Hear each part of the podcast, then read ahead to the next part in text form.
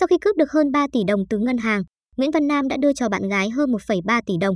Có tiền, cô bạn gái đã đi mua vàng bạc, điện thoại, máy tính. Liên quan đến vụ nổ súng cướp trên 3 tỷ đồng trong ngân hàng ở Hải Phòng, ngày 24 tháng 1, thông tin từ Phòng Cảnh sát Hình sự Công an thành phố Hải Phòng cho biết đã ra quyết định khởi tố vụ án, khởi tố bị can, bắt tạm giam đối với Nguyễn Văn Nam, sinh năm 1998, chú xã Nghĩa Lộ, huyện Cát Hải, Hải Phòng, về các tội danh cướp tài sản và tàng trữ, sử dụng, mua bán trái phép vũ khí quân dụng. Bên cạnh đó, cơ quan công an cũng ra quyết định khởi tố bị can Trần Thị Thu Thủy, sinh năm 2000, chú thị trấn Cát Bà, huyện Cát Hải, là bạn gái của Nam về hành vi chứa chấp, tiêu thụ tài sản do người khác phạm tội mà có. Tại cơ quan công an, Thủy khai nhận khi nhận được hơn 1,3 tỷ đồng từ Nam, Thủy đã dùng để mua một điện thoại iPhone 13 Pro Max với giá 30,9 triệu đồng, một MacBook Air với giá 20,5 triệu đồng, một sạc iPhone với giá 300.000 đồng. Tiếp đó, Thủy còn mua một vòng đeo tay bằng vàng trắng, một nhẫn vàng trắng đính kim cương với giá 28 triệu đồng.